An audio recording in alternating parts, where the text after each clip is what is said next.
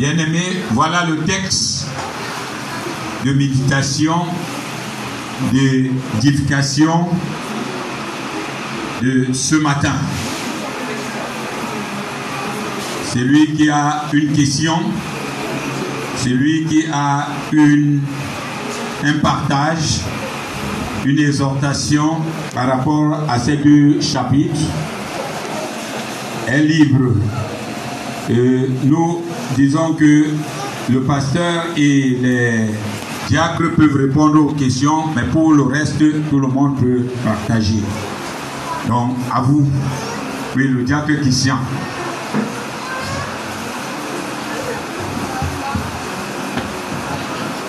Bonjour frères et sœurs. Bonjour. Donc j'avais une question au niveau de Luc 14, verset 8. Lorsque tu seras invité par quelqu'un à des noces, ne te mets pas la première place, de peur qu'il n'y ait parmi les invités une personne plus considérable que toi. Peut-être ma question peut être un peu détachée, hein, mais j'ai quand même une question. J'aimerais savoir de manière pratique à quoi consiste l'humilité dans la vie des chrétiens que nous sommes.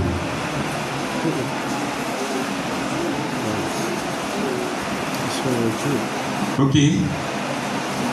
À quoi consiste l'humilité dans la vie pratique? C'est une question.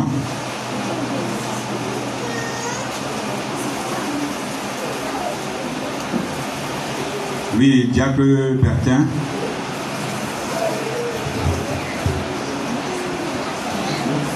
Je vais essayer de donner quelques éléments.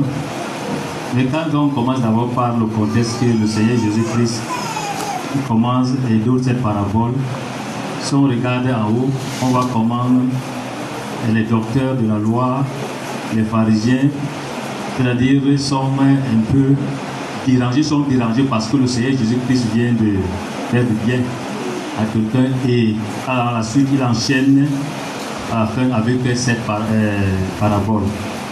Et pour faire comprendre effectivement pas seulement le comportement ou les actes qu'on peut poser, en dehors de cette humilité, ça ne peut pas apporter. Donc pour nous, les chrétiens, comme par exemple, premièrement, c'est l'attitude qui doit être de l'intérieur de, de nous. Ça veut dire que si nous sommes plus attirés vers ce qui honore le Seigneur, sans chercher à être attirés vers ce qui nous honore nous-mêmes. Devant toute situation, on va chercher à savoir la volonté de Dieu pour poser l'acte qui honore le Seigneur. Je prends un cas simple. Tu arrives, peut-être comme on prend le cas ici, invité dans une fête par les étrangers, donc tu arrives pour la première fois là-bas. Tu ne peux pas directement, l'exemple qui est dit ici, sans suivre peut-être le protocole, soit disant que tu es l'ami de celui-là tu te connais mieux pour aller prendre une place sans comme te faire asseoir. Tu pourras aller t'asseoir là où il ne faut pas que tu sois assis. Voilà à peu près peut-être euh, un cas que je peux prendre. Et, et, et, et, un autre que je peux prendre, supposons que si on est dans la communauté que nous sommes ici et on veut juste toujours se faire voir. C'est-à-dire que toutes choses qui arrivent, au lieu de laisser les choses euh, être faites comme il se doit par rapport, c'est toujours sur le protocole, on peut être, laisser notre ego prendre la place et ne pas être humble, même si peut-être on pose certains actes, mais qui ne sont pas dans l'attitude normale selon le Seigneur. Ok. Je crois que avec le contexte, le verset 11 explicite également l'idée du Seigneur. Après la parabole, il est dit qu'il adressa ensuite une parabole aux conviés. Ça veut dire que ce qu'il vient de faire tout à l'heure avec ses invités a une relation avec cette parabole. Et nous savons que ces invités étaient des personnes qui occupaient, qui dirigeaient la religion juive à l'époque, ça veut dire les docteurs de la loi et les Sanhédrins, et ils prenaient toujours la première place. Et ils, ils avaient dans leur habitude d'être les premiers à être servis, les premiers à être euh, euh, euh, à, prendre les premières places. Mais il, il enseigne au travers de cette parabole que c'est mieux, la, l'humilité, c'est de s'abaisser soi-même. On peut avoir des valeurs propres qu'on reconnaît, mais qu'on n'impose pas ça. Qu'on n'impose pas ça. On laisse que, que ces valeurs soient reconnues par les autres et non par soi-même. Parce qu'à certains moments, on, a même des connaissances et certaines personnes, moi je prends même dans le cadre de l'église, quelqu'un a fait un, rêve et c'est, c'est tombé net. C'est tombé net, ça s'est compris comme il a fait un rêve, il se déclare déjà prophète. Il est déjà prophète, il est déjà pasteur. Quelqu'un a bénéficié d'une expérience simple. Simple. Et parce que cette expérience est vraiment de hauteur, bon là, à travers l'expérience, il est déjà devenu un pasteur. Il est devenu déjà, euh, je ne sais pas. Vous voyez, il s'élève lui-même. Et, l'apôtre Pierre disait, que c'est lui qui s'abaisse sera élevé. Donc, c'est le contraire de l'humilité, c'est l'orgueil. Donc, si on ne voit pas l'humilité très bien, mais qu ne se donne pas de la valeur parce qu'on croit qu'on a quelque chose, qu'on se croit de quelque chose. On ne se donne pas des valeurs parce qu'on se croit de quelque chose. Qu'on laisse que les autres apprécient ces valeurs et élèvent, que Dieu élève chacun à son temps. Vous savez, il y a des personnes qui veulent s'élever à cause des, des, possessions. Parce qu'il a des possessions, il, il cherche toujours la première place. C'est le monde. Dans le monde, le Seigneur lui-même a dit que dans le monde, dans le monde, c'est ceux qui, ceux qui se tiennent, ceux qui sont à table. Ceux qui sont euh, à, table, c'est ceux qui sont grands. Et ceux qui servent, c'est ceux qui sont petits. Il a dit, mais pour vous qu'il n'en soit pas ainsi, que ceux qui sont plus, plus grands soient les serviteurs des, des plus petits. C'est la position de l'humilité. Et on le voit également avec le Seigneur Jésus qui c'est le modèle parfait. Le Seigneur Jésus qui a laissé surtout sa gloire céleste pour prendre le corps d'un homme, le corps méprisable d'un homme, et qui s'est rabaissé jusqu'à la mort pour nous sauver. C'est l'humilité. C'est le modèle même parfait. Voilà. Oui. Ça marche. Le micro, ça marche. Bonjour frères et sœurs. On voulait aller dans le même ordre d'idée de la question des athées chrétiens. Toujours dans notre... On que sa question, c'était de savoir comment l'humilité s'exprimerait au regard du passage, du moins de la parabole de Jésus. Comment est-ce que ça s'exprimerait dans notre contexte?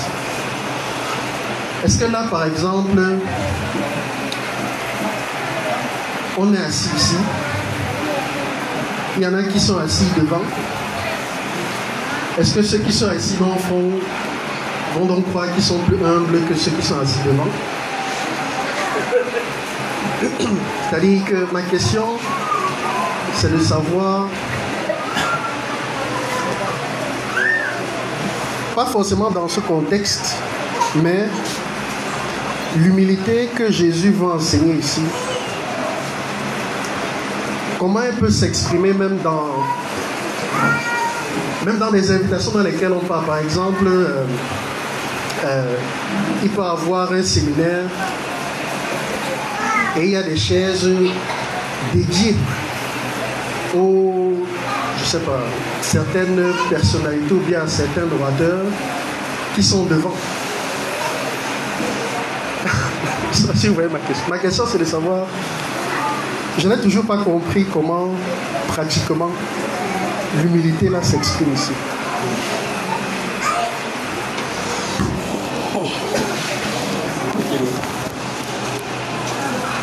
Euh, je crois que et ça veut dire qu'à partir de ce texte, nous sortons d'abord du texte pour expliquer l'humilité dans un contexte général chrétien. Parce que dans le texte, il, est précis avec son contexte. C'est les noces. Il a pris l'exemple des noces. Ça veut dire qu'un mariage où vous êtes invité. Ça veut dire que ce n'est pas une affaire des églises. C'est seulement, on peut se retrouver invité dans un mariage. Ce n'est pas seulement les chrétiens qui font les mariages. Et parce que vous sentez que vous êtes quelqu'un. La place d'honneur qui est réservée même euh, au père et la mère de mariée, sans que vous le sachiez, vous vous venez vous asseoir là-bas. Parce que vous sentez que vous êtes quelqu'un. Ça, c'est l'orgueil. Il dit que ça, c'est l'orgueil. Au lieu de se sentir quelqu'un dans un endroit comme ça, fais comme si tu n'étais rien. Donc, quand tu arrives quelque part, si tu avais des grades, que tu connais que tu as des grades, fais comme si tu n'avais pas ces grades. Et c'est quelqu'un qui te connaît dans tes grades qui viendra te chercher là-bas où tu es. En fait, le Seigneur est en train d'éviter des humiliations. Ici, dans le texte, il évite aux- à ces gens des humiliations. Je prends l'exemple ici. Si tu prends par exemple, il y a des personnes qui sont là, qui maîtrisent la Bible clairement. Et toi, tu commences à t'exprimer sur un sujet que tu n'as pas la hauteur. Tu, tu ne sais pas ceux qui sont là-dedans. Mais tu auras dit des énormités là. Tu auras dit des énormités là. Et, lorsque quelqu'un se lèvera là, tu seras pleinement humilié lorsqu'il commence à te corriger. Donc, c'est. c'est je crois que dans les épîtres, il dit, il, il dit- et- il le dit quelque part euh, euh, euh, que qu'on doit se sentir toujours euh, plus euh, plus petit que les autres. Je, paraphrase quelque part. C'est cette, ce- cette considération intérieure que le Seigneur veut ici. Parce que ces gens-ci ne sont même pas enseignables. Devant le Seigneur Jésus, ils se comportent comme des, comme des autorités. Devant le grand euh, Seigneur, ils, se ils donnent des leçons à la foule. Quelque part, ils ont dit que vous n'avez pas des jours pour venir vous faire guérir, six jours pour vous faire guérir, vous choisissez le jour du sabbat pour vous faire guérir. Ils donnent donc des leçons à celui qui est plus grand qu'eux. Tu vois un peu? C'est dans ce contexte chacun doit savoir mesurer dans les circonstances où il se trouve qui il est et ses valeurs. Et ne pas se mettre dans le chemin de l'humiliation n'importe où. Oui, bien aimé. Je voulais toujours apporter une substance dans la, les questions, dans le même ordre d'idée, parce que quand le Seigneur dit qu'il ne faut pas prendre la première place, c'est-à-dire dans la, parabole, dans l'image que le, le Seigneur Jésus utilise ici, est-ce que on peut aussi voir en cela beaucoup plus qui veut cibler un état d'esprit Alors, je- c'est-à-dire que on peut avoir une apparence d'humilité. Comme le frère Marc disait tout à l'heure, euh, dans c'est dit, ceux qui sont assis derrière dans cette salle par exemple, et ceux qui sont devant, est-ce que, en parallèle avec ce que nous avons lu dans le texte tout à l'heure, est-ce qu'on va déterminer l'orgueil de cette manière? Pour dire quoi? Pour dire que quand est-ce qu'on peut réellement, à partir de ce que le Seigneur dit dans ce texte, quand est-ce qu'on peut réellement jauger si une personne est orgueilleuse? Quelle est la position? Quelle est l'attitude? Qu'est-ce qui peut réellement mettre en exergue l'orgueil? Et comment on peut dire, voilà, d'après même ce que le Seigneur avait enseigné, qu'il ne faut pas prendre la première place, cette personne se comporte d'une manière orgueilleuse. Parce que si par exemple on prend le contexte net à net, on dit voilà, ils ont pris la première place, comme le Seigneur a dit, ils ont pris la première place, il a dit de ne pas choisir les premières places mais les dernières. Est-ce que tous ceux qui prennent les premières places sont forcément orgueilleux? Donc, comment est-ce que on peut interpréter cette parabole dans nos vies de chaque jour, comment est-ce qu'on peut vraiment déterminer si une personne est orgueilleuse? Je vais citer un exemple parce que on peut bien se comporter. On peut, je donne un exemple, je peux venir, j'ai su les chaussures de tout le monde, mais est-ce qu'en le faisant, ça veut dire que je suis forcément un? Donc, dans ce que le Seigneur a dit, comment est-ce qu'on peut interpréter cette parole dans nos attitudes de chaque jour, dans notre façon de faire Je ne sais pas s'il y a un diacre ou bien qui peut ajouter quelque chose. Est-ce que oui, diacre Bertin revient.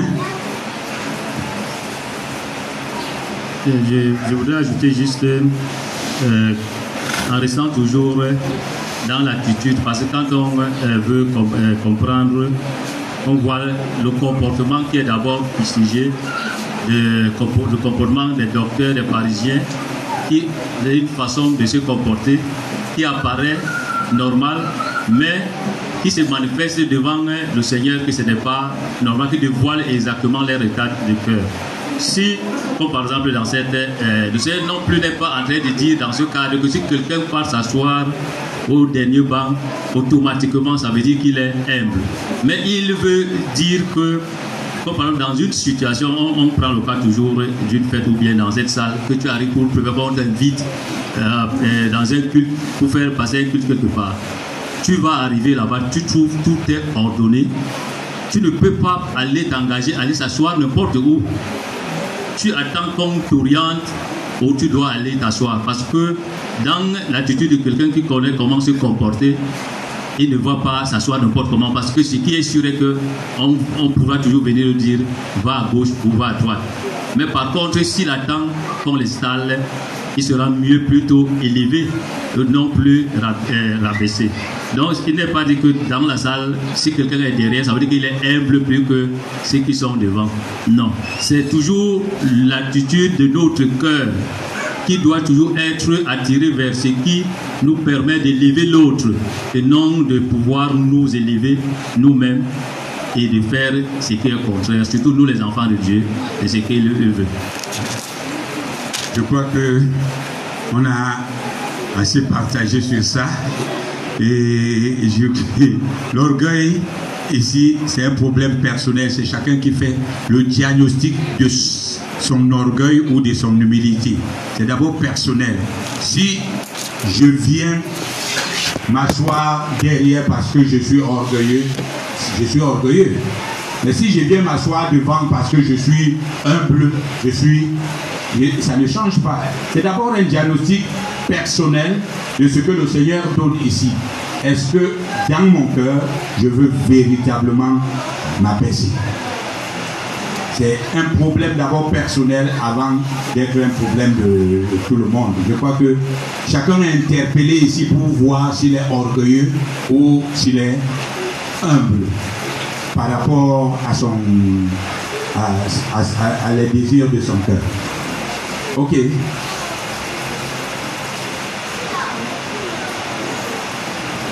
Oui, frère Elvis.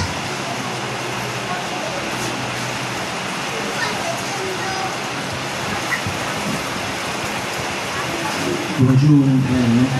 Bonjour. Ma question est au chapitre 13.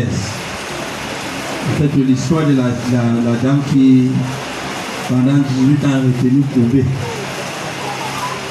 Le verset 16, euh, c'est Jésus qui s'exclame, le Seigneur, il dit que et cette femme, qui est une fille d'Abraham, et que sa tante est liée depuis 18 ans, ne fallait-il pas la délivrer de cette chaîne le jour du sabbat?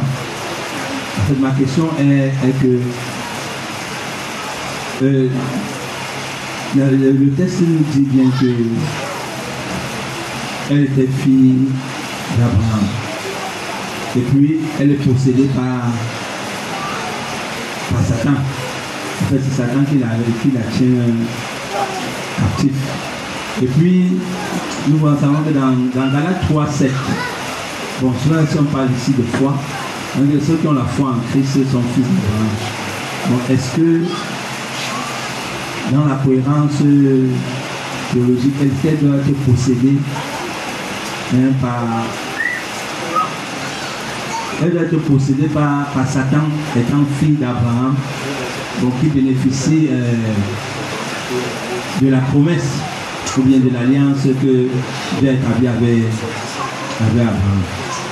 C'est là où il y a ma question. Et maintenant, l'autre question aussi au chapitre 14, le verset 23 à 24, le sujet des noces là toujours. Au verset 23, et le maître dit au serviteur, va dans les chemins et le long des raies, et ceux que tu trouveras, contrains-les. La question dans la contrainte. Contrains-les d'entrer afin que ma maison soit remplie. Le verset 24, il dit, dit que, car, je vous le dis, aucun de ceux, aucun de ces hommes qui avaient été invités ne goûtera de mon souper.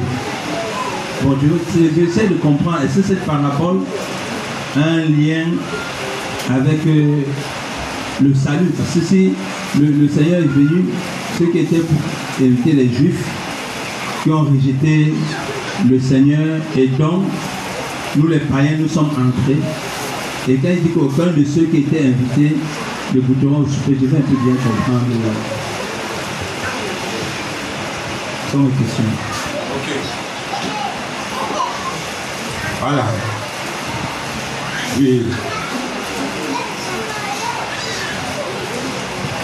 Diacre Bertin.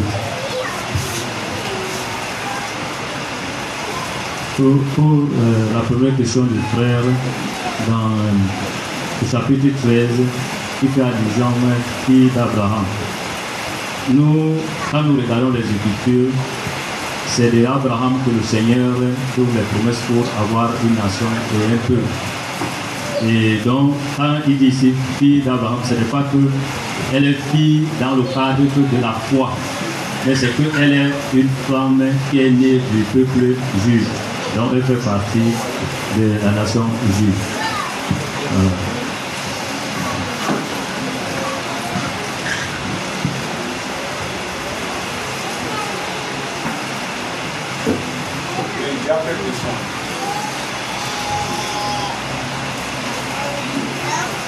Pour prendre un peu la, d'abord la deuxième question au niveau de l'invitation qui est faite. On voit que dans l'invitation, il y a deux types d'invités. Et dans le contexte, lorsque le salut est présenté au peuple juif, on voit depuis la création du monde, le peuple étant choisi, qui devait être naturellement ceux qui devaient le saisir à. Donc, ceux qui devaient être les invités par défaut, au moins les invités prioritaires, comme des VIP à cette invitation. Mais ils ont rejeté le Seigneur, au point où ils l'ont même crucifié. Ils ont rejeté l'appel de Dieu, et lorsque les apôtres ont pris le relais, ces mêmes apôtres ont été persécutés. Et on voit que l'évangile s'est étendu. Il n'a pu concerner le peuple juif seulement. Il s'est répandu en Europe avec Philippe, euh, les Philippiens, en Afrique aujourd'hui, etc. avec nous. Et nous qui autrefois était considéré comme tout ce qui est décrit dans le verset. Il y a un, verset un peu plus haut, estropié. Je ne retrouve pas le verset, mais nous qui étions considérés comme. Voilà, merci.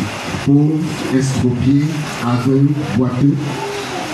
Nous qui ne méritions pas, nous qui n'étions pas VIP à cette invitation, d'être sauvés nous sommes donc ceux qui ont fait l'Église, ceux qui ont été élus. Donc, euh, effectivement, il y a deux temps, pour ceux-là, le peuple justifié a refusé le salut. Et maintenant, pour nous, qui, étions jadis escroqués parce que ne connaissons pas Dieu, n'ayant pas été choisis au début, nous avons eu part en bénéficiant de ce rejet du Seigneur. Nous avons eu part par par défaut. Pas, par défaut, nous avons eu pas cette élection-là. Maintenant, pour revenir un peu sur la première question, je pense que si j'ai un peu compris la question, le frère demande est-ce que une fille peut être fille d'Abraham et être quand même possédée?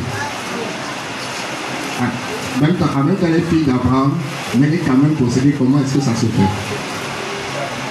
C'est ça ma question. Ok. Bon, une petite contribution. Je pense que ici, ça nous met quand même en évidence l'excellence de ce que le Seigneur est venu faire aujourd'hui.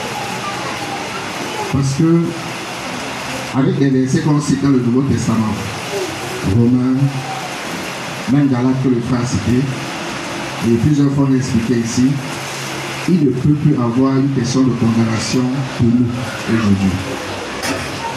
Ce n'est plus possible. Dans la disposition de la nouvelle alliance, dans laquelle nous bénéficions. Nous ne pouvons plus être possédés.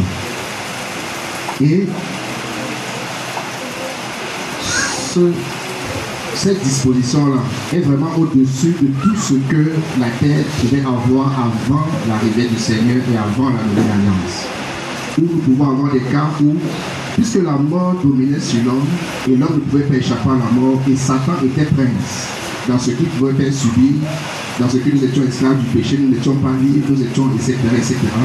Donc nous étions dans une disposition où, effectivement, nous pouvons subir ce type de, de, de, pendant 18 ans, 15 ans, etc. Mais lorsque, avec la nouvelle alliance, nous avons pu avoir cru, tout ceci prend fin. Ce n'est plus possible aujourd'hui. Mais à l'époque, dans l'ancienne disposition, oui. Mais ça a été mis fin avec l'œuvre de la croix. Donc avant lui, maintenant non. Ok. Je crois que le diable a pointé même euh, la réponse parce que nous, le Saint-Esprit ne peut pas cohabiter avec un démon dans notre cœur. Il ne peut pas cohabiter. Mais dans l'Ancien Testament, le Saint-Esprit ne, faisait pas l'habitation chez les croyants de l'Ancien Testament, les croyants, les, croyants euh, de cette dispensation. C'est manifeste que ça peut arriver même s'ils sont croyants, croyants, ou bien même comme le diable personne a, dit. C'est nécessaire. Et au niveau de, la contrainte, parce que lui, il insiste sur la contrainte, est-ce qu'on peut contraindre quelqu'un au salut? Parce qu'il est dit ici que va dans les chemins et le long des haies, ce que tu trouveras, contrains-les d'entrer, afin que ma maison soit remplie. Et donc son inquiétude, c'est sur la contrainte. Est-ce qu'on contraint les gens à croire, à être sauvés? C'est donc le point, point. Je crois que dans le, le, on, ne, on, ne contraint personne à être sauvé. C'est on persuade quelqu'un de voir son état. On, par l'évangile, par la prédication de l'évangile, on persuade quelqu'un à comprendre qu'il est perdu. Parce que tant qu'il est là, il ne sait pas qu'il est perdu, il se sent quelqu'un dans son péché. Mais dès qu'il est persuadé que la colère de Dieu demeure sur sa tête, que en fait Dieu est en colère contre lui, parce qu'il y a beaucoup de gens dans la vie qui te disent, mais tu crois que si j'avais des problèmes avec Dieu, je m'en sortais de l'accident là, la voiture est tombée, je suis sorti sans rien. Vous croyez que si j'avais des problèmes avec Dieu, euh, il me laissait, je, sortais, donc je crois que c'est ça.